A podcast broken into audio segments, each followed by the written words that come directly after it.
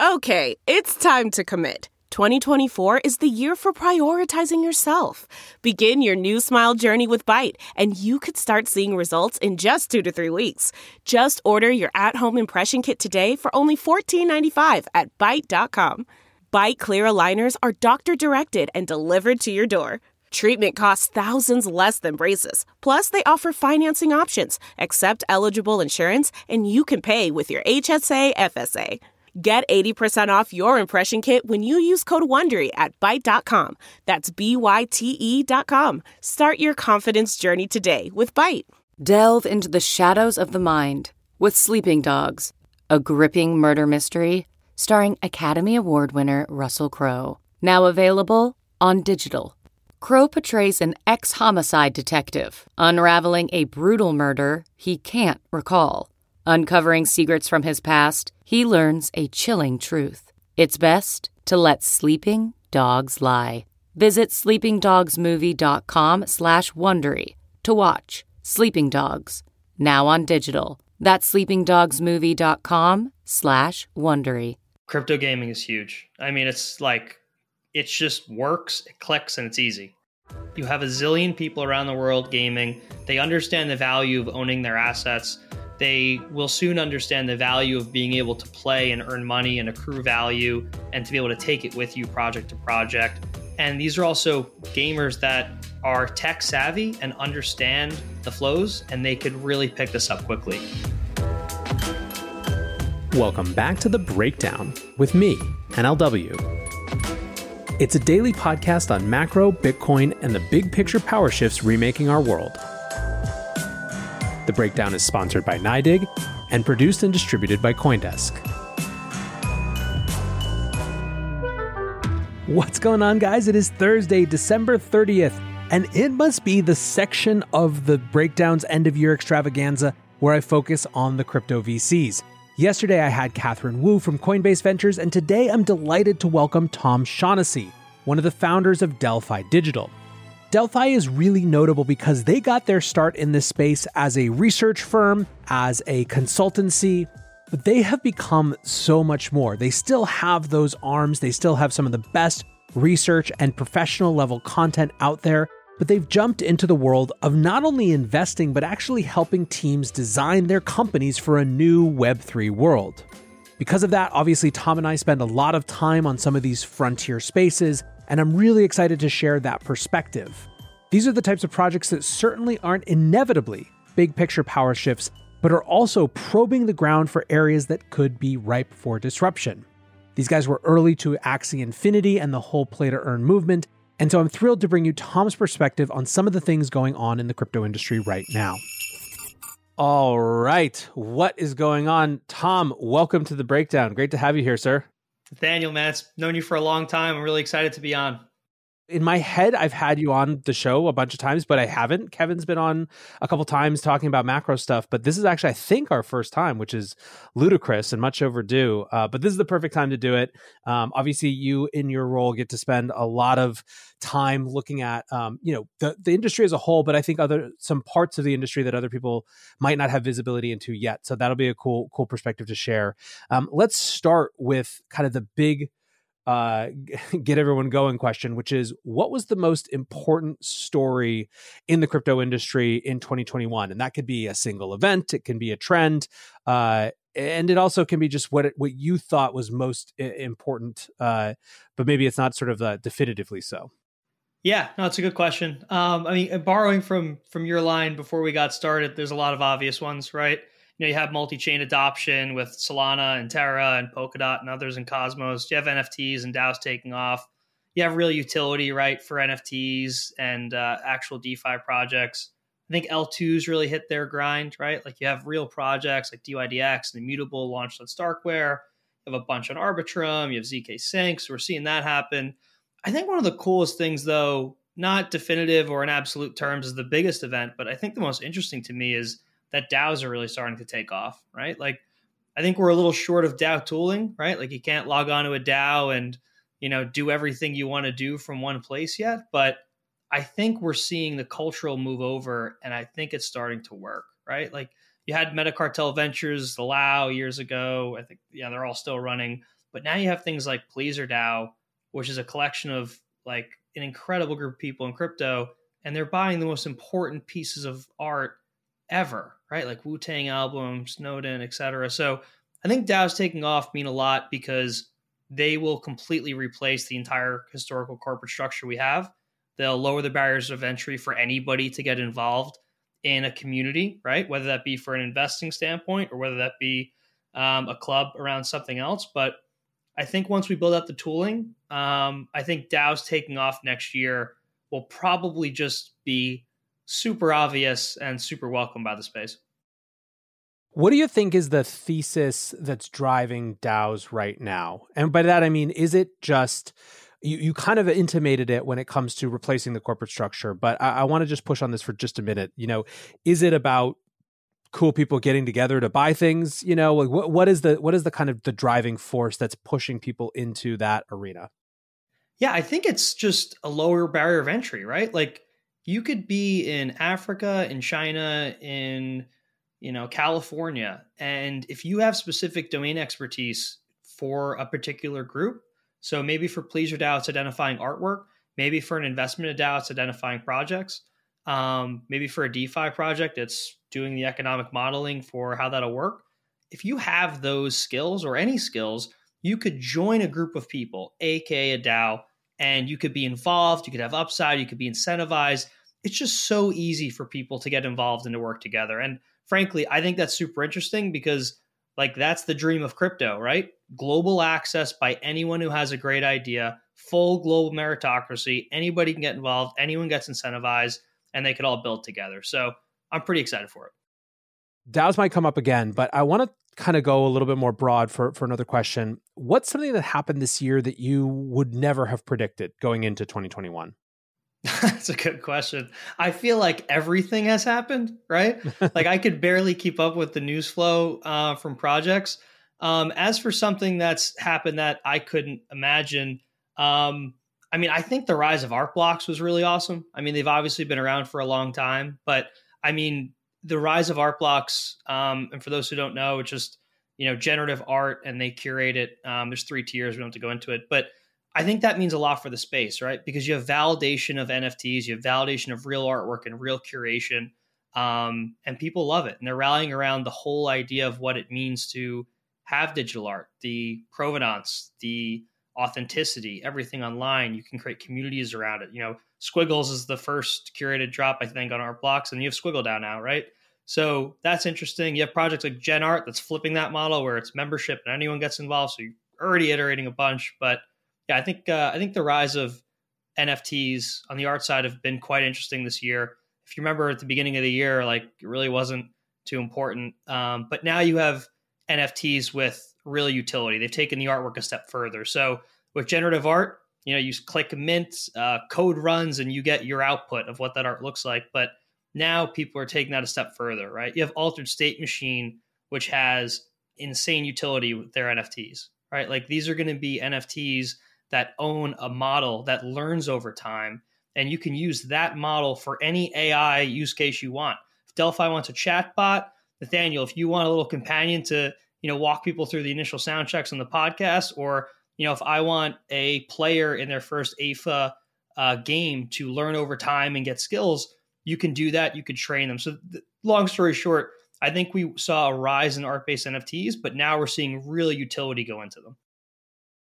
So that maybe gets into kind of a, a little bit of an, a next question, which is when the future looks back on uh, NFTs in 2021, what are they going to think? I mean, it sounds like your answer is kind of step one of a much bigger process.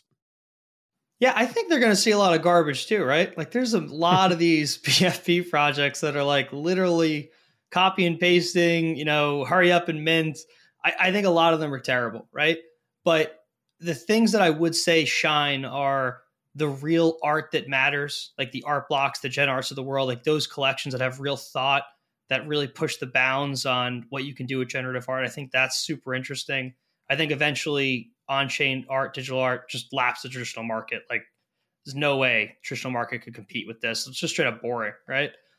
The other thing I think is that projects launching NFTs that have real usage in something bigger down the line will be important, right? crypto unicorns, um, an investment of ours, just like others I've mentioned on, on the pod so far, like they did a land sale recently. Like that has real utility down the line. Like Ember Sword, a major game, a AAA rated game, has a land sale recently. That those are all NFT drops that will mean a lot um, in the future. So I think people look back and they'll see a lot of garbage, but they'll also see a lot of NFTs that do or will represent real utility in the projects that they're for in the future.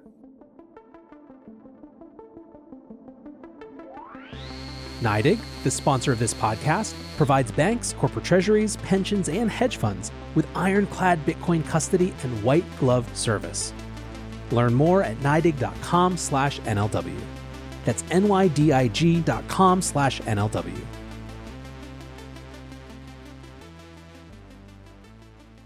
Let's talk about market cycles a little bit. And I know that obviously as in your role kind of looking early stage, it's a bit different, but you know, there's been a lot of debate this year around whether the 4-year halving base cycle still is kind of the dominant force in crypto or whether there's a super cycle or whether there's micro cycles. You know, how do you think about that both in terms of just your observations on the space as a whole, but also in terms of how you operate or think about uh, investments? Yeah, that's a good one. Um, I mean, long term, like up and to the right, like I think crypto eats the world, zero doubt. Obviously, stealing and adapting that quote.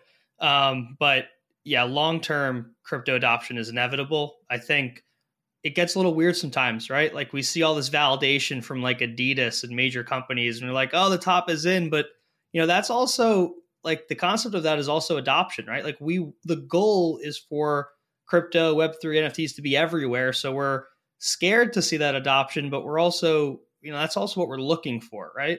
So I'm pretty interested kind of about that. On market cycles, it's hard. I'm not a trader. Um, don't use leverage, not smart enough, don't watch my computer enough. But I guess what I could see from the early side is when valuations just get completely out of sync with the market or fundamentals, right? When we start seeing projects raising, you know, 100 mil to 150 mil rounds. And when I say that number, I mean fully diluted value for the token because a lot of projects will have a multiple on the equity for the warrant um, or on the pro rata.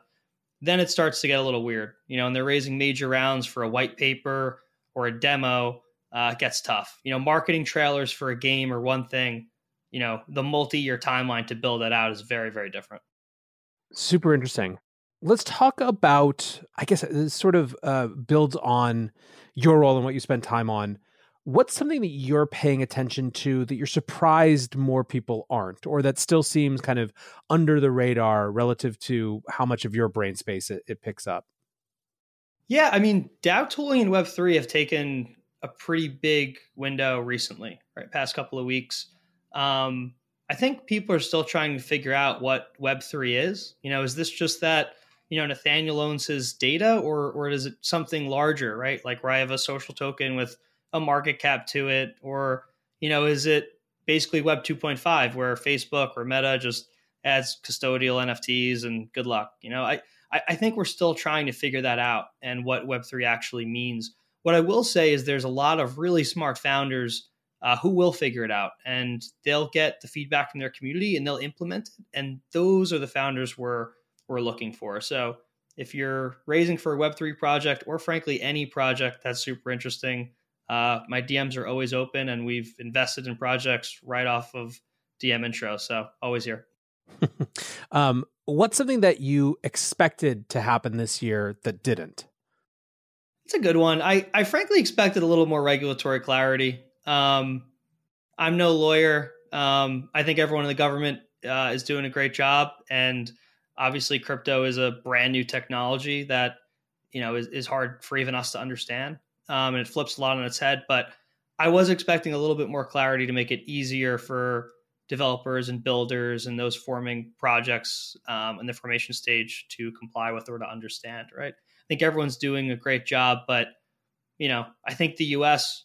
wants to maintain its stance as the leading technology country in the world, and I mean, if they want to do that. Um, we're going to have to adapt a little bit to make sure that crypto can thrive here instead of flee to other countries do you think having kind of observed the the nascent battles around regulatory stuff uh, how relatively optimistic or pessimistic are you going into next year Uh, short term, probably more pessimistic. I don't think the government moves that fast. I think there's a lot of people trying to make a name for themselves on both sides, and picking out the most gorgeous girl at the the party and yelling at her is, is the stance that's probably currently happening. I don't know if that's a great comparison, but kind of feels like crypto is that that girl at the party right now. Um, but long term, I'm very bullish. I don't think that you can realistically put any of this back in the bottle, right?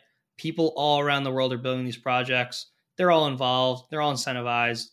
It gives power back to the people on every dimension possible. So I don't think you can get this back in the bottle. So I think it will have to be accepted in some fashion. And I think that the government is willing to do that eventually. So I don't think there's a major rift, but I think eventually everyone will kind of fall in line and, and we could help build crypto a little bit faster. What do you think are the biggest risks to the industry going into next year? That's a tough one. I mean, bugs and hacks are always one. Um, you know, you have a lot of new projects on new chains, which I love. We're a huge fan and investors in a multi-chain world. Those are projects on Ethereum, Terra, Solana, Polkadot, Cosmos, specific chains, like take your pick. So we're all excited, but that introduces new risks. You know, everything has to be audited, everything's out in the wild, everything's constantly changing. So I think hacks, bugs are big. The other thing is just the market being completely disconnected with reality, right? Like valuations getting too insane where, you know, the fundamentals or adoption just frankly just can't keep up. Um, I'll preface it with I think that crypto eats the world, but you know that that's a long term, you know, decades long view, not a, a, a six month view. So I am a little scared when I see my friends who aren't totally with it making tons of money. Usually scares me. Coinbase being a number one app usually scares me, and you know various indicators like my Uber driver pitching me uh, NFTs or specific coins. Those three things are usually what I look for to see if the top is in. how mainstream did crypto get this year? I mean, is this mainstream now, or are we just scratching the surface? It feels to a lot of people like there was a big shift, but uh, but how pronounced was it? Do you think? I think it was big from a press perspective. You know, companies partnering, press releases. We're going to do NFTs here. This is why we love Web three. Whatever. Like, I think that was big. I think actual adoption by their end users has been small. Um, so I don't think like those seeing the Adidas drop are like now crypto bulls, right? But like it's a process; it'll take time. So I think from a exposure perspective, high. I think from an adoption perspective, uh, by the broader world, a little bit, a little bit less. I mean, I guess that would make sense, right? Just in the sense that there is a natural media halo that's differentiated from how many kind of people come in. Uh, uh but it's interesting. Um, so one of the questions or one of the discussions that I've had with a lot of folks on these end of year shows has to do with sort of the changing sophistication of more institutional investors coming in this space. Have you guys seen a shift in terms of the type of people you co-invest with or the type of questions that people who are in, you know, kind of coming from an institutional background, uh, the type of questions they ask, uh, basically just want to understand from your kind of insider view that you have relative to what you guys do, what you've noticed or observed on that front? Yeah, it's a great question. I mean, we absolutely have. I mean, you have mega firms, uh, traditional firms entering the space that are leading deals, building projects. Tiger Global, Jump, take your pick. Major banks. Um, I think the stuff out of the major banks is still cringe as hell. You know, these permission chains for clients, like, you know, go back to 2016, 2017. Like that's that's all a joke. But I think the level of uh, the level of intellect and depth and thought from people in the space, especially the traditional investors, has gotten really big. Um, it's funny. I think Su Zhu tweeted out the other day, like, "What's the real risk asset?" Like, and it's it's, it's like traditional equities, right? Not being crypto, but it, it's true. Like, people are starting to understand that, you know, just from a returns perspective, it's more interesting, but also just from a you know, where do you want to spend your time and who do you want to interact with? Like, this is the place to be, right? Like, the smartest people are in crypto. They get all their smartest friends. They all learn from each other, and the traditional world can't compete. Um, so it's a one way street to crypto from TradFi. No one goes back. Um, if they go back, I don't know. Eventually, they'll be replaced by crypto, I guess. But um, yeah, the, the class of people we're dealing with has gone way up. What is something you're pessimistic about for next year, and what's something you're optimistic about for next year? Uh, that's a good question. I mean, I'll take the optimistic side. I mean, I'm really optimistic about L2s on Ethereum growing in a big way, right? We've already seen Starkware take off um, from being really complicated code and a multi-year process to trustlessly scaling Ethereum in a real way, right? Like Immutable X, DYDX these are projects people are actually using for a real use case, right? Immutable, you could trade NFTs for nothing. DYDX is a real exchange. Like this stuff really works, right? It's no longer, you know, marketing or hype or white papers. And I think it's early, so people might be missing a little bit, but like that's how you get real adoption. Um, and if not on Ethereum with L2s, you have stuff like Terra and Solana and others really um, iterating and really capturing a lot of the market. So pretty optimistic on on L2s and other L1s going into the new year. Is there anything that you're pessimistic about?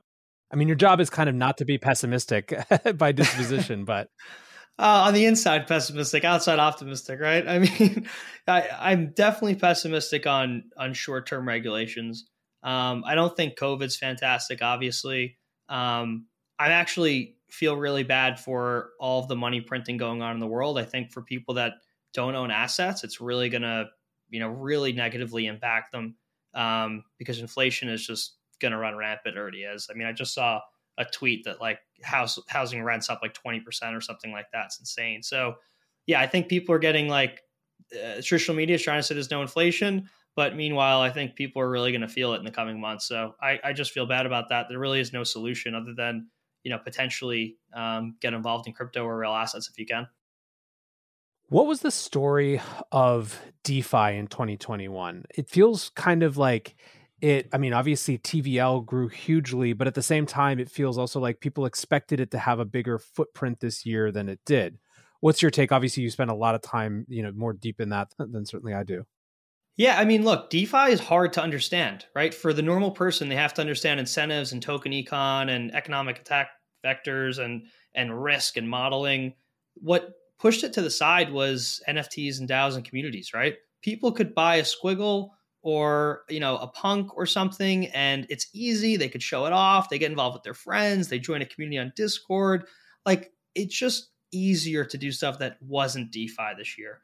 And the other thing is defi this year got super complicated right? Like the l2 adoption uniswap v3 like the drama around certain protocols like it was complicated. And the other thing that factored that in is DeFi was happening on other chains, right? Like Avalanche and Solana and others. So I think DeFi went horizontal to other chains a bit, and people on, say, Ethereum focused a bit more on NFTs and DAOs and stuff like that. So, bit of a jump into the shiny new thing. What's one prediction you have for next year? Um, I'm not totally sure. I think one prediction would be a lot of clarity from regulators on, on what we what we can and can't do. I think we'll have to level the playing field. I think we'll have to make it available for people to actually build here in a real way while knowing um, what they can and can't do. And I think that will unlock a lot of a lot of growth. Kind of a non-answer, but no, no, it's it's totally reasonable. Uh, last one because I, I want to actually extract a prediction from you, regardless to some extent. Is um, you guys were obviously some of the earliest to crypto powered gaming and play to earn and sort of these these phenomenon. There's something that you guys formed an early conviction around. You had a hand in helping shape uh, a bunch of different ways that people were thinking about those systems. How big a deal uh, is is that sector going to be next year in the in the crypto space or even beyond the crypto space? Oh, crypto gaming is huge. I mean, it's like it just works, it clicks, and it's easy, right? You have a zillion people around the world gaming. They understand the value of owning their assets. They will soon understand the value of being able to play and earn money and accrue value and to be able to take it with you project to project. And these are also gamers that are tech savvy and understand uh, the flows, and they could really pick this up quickly. I mean, we're extremely active on the gaming side. I mean, we did Axie years ago at this point, but I mean, I wish I could share all the deals in our pipeline on the gaming side, but I can't right now. But I mean, if, if you're following along at home, there's a bunch we released, um, like crypto unicorns to Ember Sword um, to Illuvium and, and a bunch in between. We're really excited to share. But yeah, we think that gaming will be obviously massive. Um, we think it's going to happen on chain um, for settlement and off chain for obviously uh, the compute and the gameplay. Um, and we think it's going to be a really big deal in the coming year. So, yeah, if I had a prediction, it would be uh, bullish gaming, but obviously not financial advice. Awesome, man. Well, listen, been super fun to have you here. Uh, appreciate what you do for the space and all the thoughts, and uh, and I hope you have a great holiday season. Yeah, Nathaniel, I love coming on, man. You're one of the best hosts in crypto. Um, just a normal dude, and I love talking to you. So I really appreciate you having me on, and I always love listening to your episodes. Cheers, bud. By way of wrapping up, I just want to thank Tom again for joining the show. It is always great to have anyone from the Delphi team here, and Tom is no exception. I appreciate you guys listening, and until tomorrow, be safe and take care of each other. Peace.